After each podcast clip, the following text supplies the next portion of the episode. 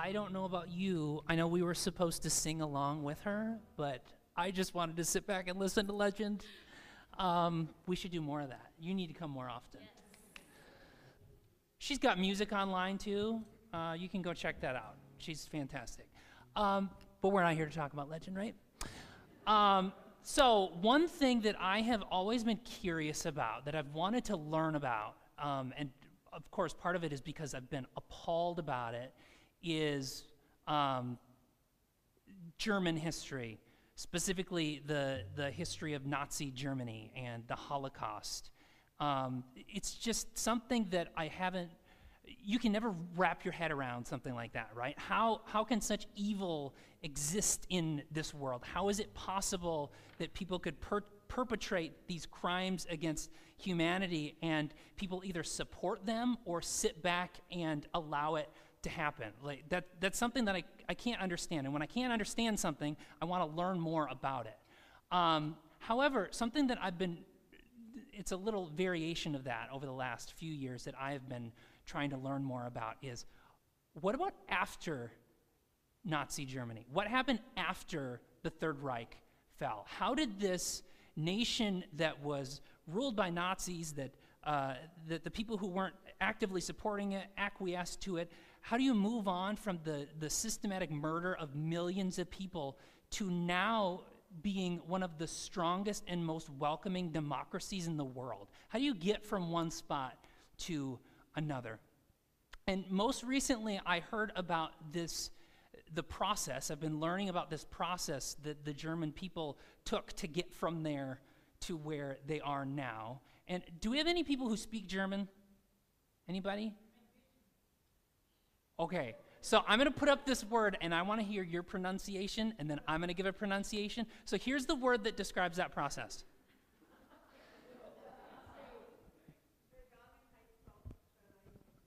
Okay, so for those of you who couldn't hear it, it went exactly like this. Vergangenheitsaufarbeitung. So I, as part of my education, I had to take Greek and what I learned is that when you have a word like this that you don't know, you say it fast and you say it with confidence, and no one's going to question you on it. so the word is Bergen, Bergangenheit Salfarbektun. Um, some people speak in run on sentences, German people speak in run on words. So this is like, it's a phrase, a bunch of different words that they've kind of squished together to be one word.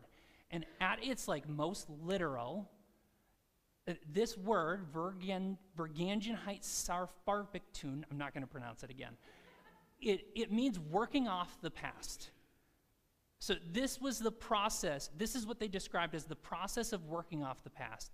And there's two implications that come along with working off the past. The first is that there's a past that needs to be worked off. Uh, you can't sweep this type of history under the rug, right?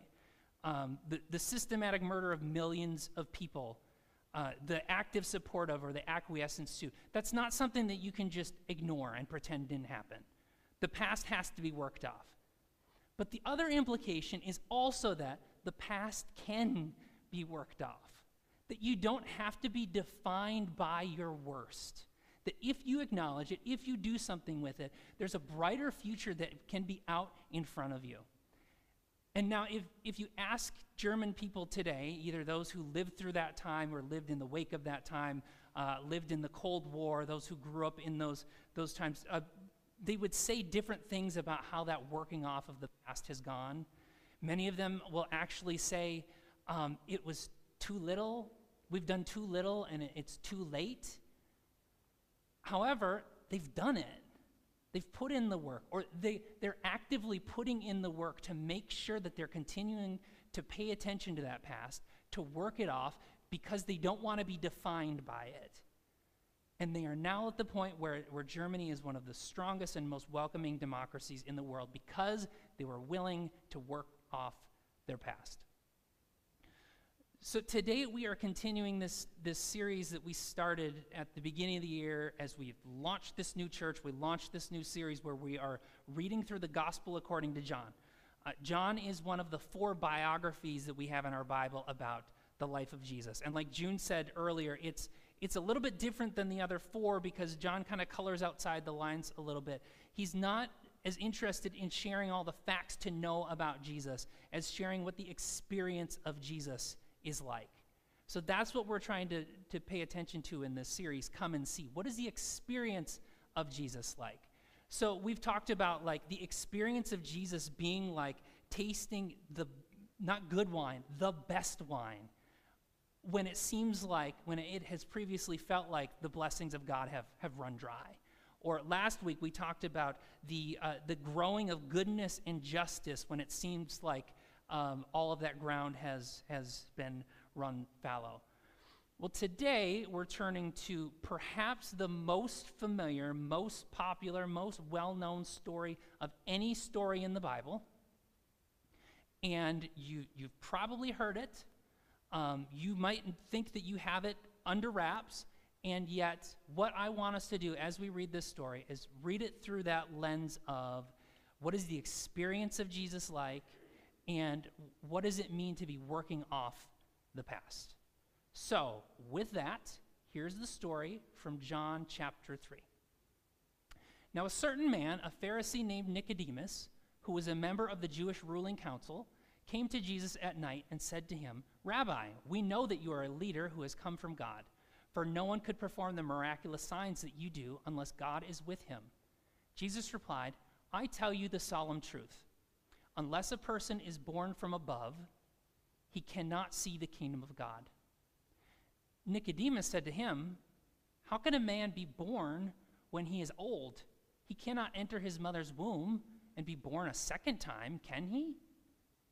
Jesus answered, I tell you the solemn truth. Unless a person is born of water and spirit, he cannot enter the kingdom of God.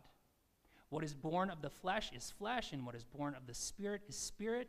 Do not be amazed that I said to you, You must be born from above. The wind blows wherever it will, and you hear the sound it makes, but do not know where it comes from and where it is going. So it is with everyone who is born of the Spirit. Nicodemus replied, How can these things be? And Jesus answered, Are you the teacher of Israel, and yet you don't understand these things? I tell you the solemn truth. We speak about what we know and testify about what we have seen, but you people do not accept our testimony. If I have told you people about earthly things and you don't believe me, how will you believe if I tell you about heavenly things? No one has ascended into heaven except the one who descended from heaven, the Son of Man. Just as Moses lifted up the serpent in the wilderness, so must the Son of Man be lifted up, so that everyone who believes in him may have eternal life. For this is the way God loved the world. He gave his one and only Son, so that everyone who believes in him will not perish but have eternal life. For God did not send his Son into the world to condemn the world but that the world should be saved through him. The one who believes in him is not condemned. The one who does not believe has been condemned already because he has not believed in the name of the one and the only Son of God. Now, this is the basis for judging that the light has come into the world, and people have loved the darkness rather than the light because their deeds were evil. For everyone who does evil deeds hates the light and does not come to the light, so that their deeds will not be exposed but the one who practices the truth comes to the light, so that it may be plainly evident that his deeds have been done in God. That was really long. I want to acknowledge that. We're going to break it down in just a second. Did you catch about three quarters of the way through John 3:16? You all familiar with John 3:16? For God so loved the world that he gave his only begotten Son, that whosoever believes in him shall not perish, but will have eternal life. Even if you didn't grow up in church, you're probably familiar with John 3:16. How many of you are familiar with this guy? Anybody anybody old enough to remember him? Rainbow Man? No. So Rainbow Man was this guy who went to all of these really big sporting events and he'd wear this rainbow wig, it's hard to see on the screen. Um, and then he'd either wear this shirt, John 3.16, or he'd hold up this big sign that said John 3.16. So you'd see him at, at all of these major sporting events in all of these big shots and his goal was he was going to convince people john 3.16 this is the most important thing to know Um, as I mentioned, this is like the most famous, probably most famous verse of any verse in the Bible. And if something is that well known, something you've heard it that many times, it, it's pretty easy to be convinced that you've got it figured out, right? It, it almost like is uh, intuitive. You just read it and you know what it says. Well, it's a little bit more complicated than that because it fits within this story, right? You can't just pull a verse out and, and know exactly what it means. So once again, that was a longer story, but let's, let's take a step back and break it down a little bit. This man named Nicodemus comes to Jesus in the middle of the night. Nobody else is around to see him coming to Jesus. We're told that Nicodemus is a Pharisee and one of the, the leaders of the Jewish council. Now, if, if you think of the spectrum of like theological beliefs or even political beliefs, sometimes we think of like conservative on one end, liberal on the other end, whether politically or theologically. The Pharisees and Jesus are like this. They agree on a whole lot of stuff. Um, in fact, some scholars think that Jesus may have actually been a Pharisee, which is maybe why he was so critical of them. Maybe you're most critical of people that you're most uh, alike and when they don't agree with you on things. So he's a Pharisee. He's really close to Jesus on many of the things that he believes. On top of that, he comes to Jesus and he says, um, I've seen and heard the things that you've done, and clearly you are sent from God. He even says, I've seen the signs. Two weeks ago, I talked about the signs in John are the signs that point to who Jesus is. These are the miracles. Nicodemus has all of the right answers. He's saying the right things, and he's expecting some sort of reaction from Jesus when he shows up at night. I don't know exactly what he's expecting, but I know that he wasn't expecting what Jesus says. Because then Jesus says to him, it, it feels like it's random, unless someone is born from above, they will not enter the kingdom of God. And Nicodemus' response is, How on earth can you be born again? I, can, I, can someone go back into their mother's womb? I don't understand. Nicodemus doesn't understand, and you might not understand either, because Jesus never says, You must be born again. Did you catch that? Here's another wordplay that's going on, kind of like the German wordplay, except this is happening in Greek. The word that, that is being used here is anothen. You don't need to remember it. Uh, but anothen in Greek can mean either from above or again. Jesus is trying to speak plainly and say, You must be born from above. Nicodemus hears again, and he's confused. Jesus tries to explain it a little bit more. Nicodemus again doesn't understand what's going on. And then Jesus says, Wait a second, you're supposed to be the expert, and you still don't get this? There's something going on here that, that we need to address. And then he starts, then he goes into uh, John 3 16 and 17 and following, talking about the dark and the light and dealing with, with truth. Now, 2,000 years later, we're in 21st century United States. We often read the Bible, read these passages, even read this, this verse, John 3.16, specifically through an individual lens. So like John 3.16 is about us as individuals believing in Jesus and us as individuals uh, being saved. But in the first century in Israel, they would have thought about things in collective terms. What does salvation look like for the community? And this whole story, again, you won't, you won't necessarily notice this if you don't know Greek. It's okay that you don't know Greek, but it's something to know is this all happens in the plural. When Jesus is saying something to Nicodemus, he's saying you, like plural you, y'all. John doesn't want us to see Nicodemus as one person. Nicodemus is representative of a group of people, of a, of a type of person who, who, wants to, who wants to hang out in the dark but wants the benefits of the light. Nicodemus is the type of person who doesn't, doesn't necessarily want to be born from above because that might require something from him. He doesn't necessarily want to work off the past. He wants to concern himself with what, what to believe rather than who to become. Now, that might seem harsh to you that, that Jesus would loop not only Nicodemus, but a whole group of people in, in that category. But in reality, Jesus isn't trying to be harsh. He's not trying to like lay this guilt on him. He's just trying to be a realist. Say, listen, we've got, we, plural, we've got stuff that we have to face, that we have to sort through, that we ourselves have done or we have collectively participated in, and we do so because we don't need to be defined by that anymore. If we're willing to deal with it, we can come out better on the other side. I, I grew up memorizing John 3:16. I was always curious because I didn't read it in context. We were not taught to read the Bible like that. Um, I was always curious about what John 3:17 said. Here's what John 3:17 says: "For God did not send His Son into the world to condemn the world, but that the world should be saved through Him." Jesus is, is saying this to Nicodemus, to the, the people who Nicodemus represents, to, to anyone who is maybe un, unwilling or uninterested in working off the past. He's saying, You don't need to be defined by that. You don't need to feel guilty about that. You should be excited about what working off the past might do for you because there is redemption that can come from working off the past back to 1940s Germany after the war, um, there was this idea of how do we denazify Germany? It was actually a denazification. That's a, that's a real word that was used.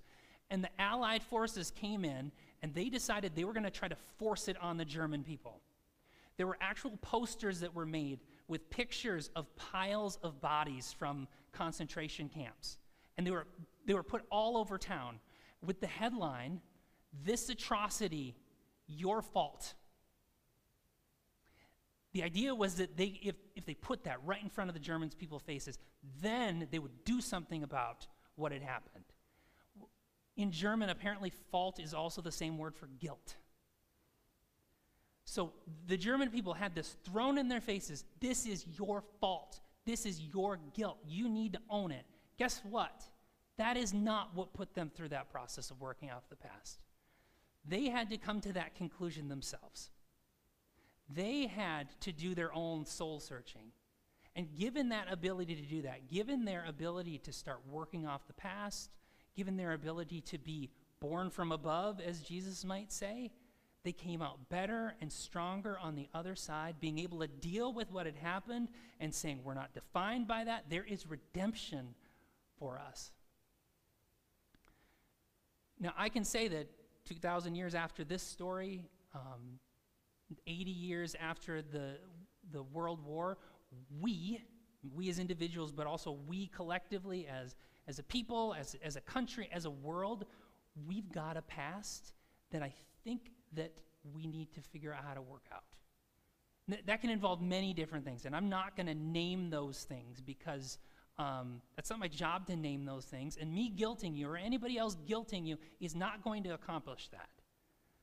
One thing, however, that I am constantly aware of about working off the past, because I'm a pastor and a church planter, is the, the past of the wrongs that the church has done. For 2,000 years, these people who are, who are supposed to be following Jesus have done all sorts of really bad things in Jesus' name. And they've often used the Bible to promote those things, to justify those things. The Gospel of John specifically, and even this passage with Nicodemus, has been used as an anti Semitic uh, trope. The idea is that Nicodemus represents all the Jews. All of the Jews at the time of Jesus did not understand Jesus. The Jews are the ones who killed Jesus. Therefore, the Jews have that guilt and that fault on them there's a whole lot of, of, of past that the church has to work off. And it can't be done easily, it can't be done necessarily quickly, but this is exactly why we're doing what we're doing. That's why I'm doing what I'm doing. That's why the Grove Cottage Grove exists, is because we believe that we can create a space where we can grow goodness, where healing, wholeness, and beauty can actually happen uh, where people who have felt like they needed to leave the church or never felt welcome in the first place can find a place where they belong. That is why, that's exactly why we're doing what we're doing. Isn't that like the good news of Jesus? Isn't that, I mean, the, the, um, the Greek word for good news is gospel. Isn't that the gospel? That no matter what you have done in the past, it can be made up for. That no matter what was done in the dark, it can be brought into the light. And bringing it into the light, we can experience redemption. That is my prayer for us as individuals, as a church, as a country, as a world. That we can acknowledge our past, we can work it off, and we can experience all that goodness out in front of us. Let it be so.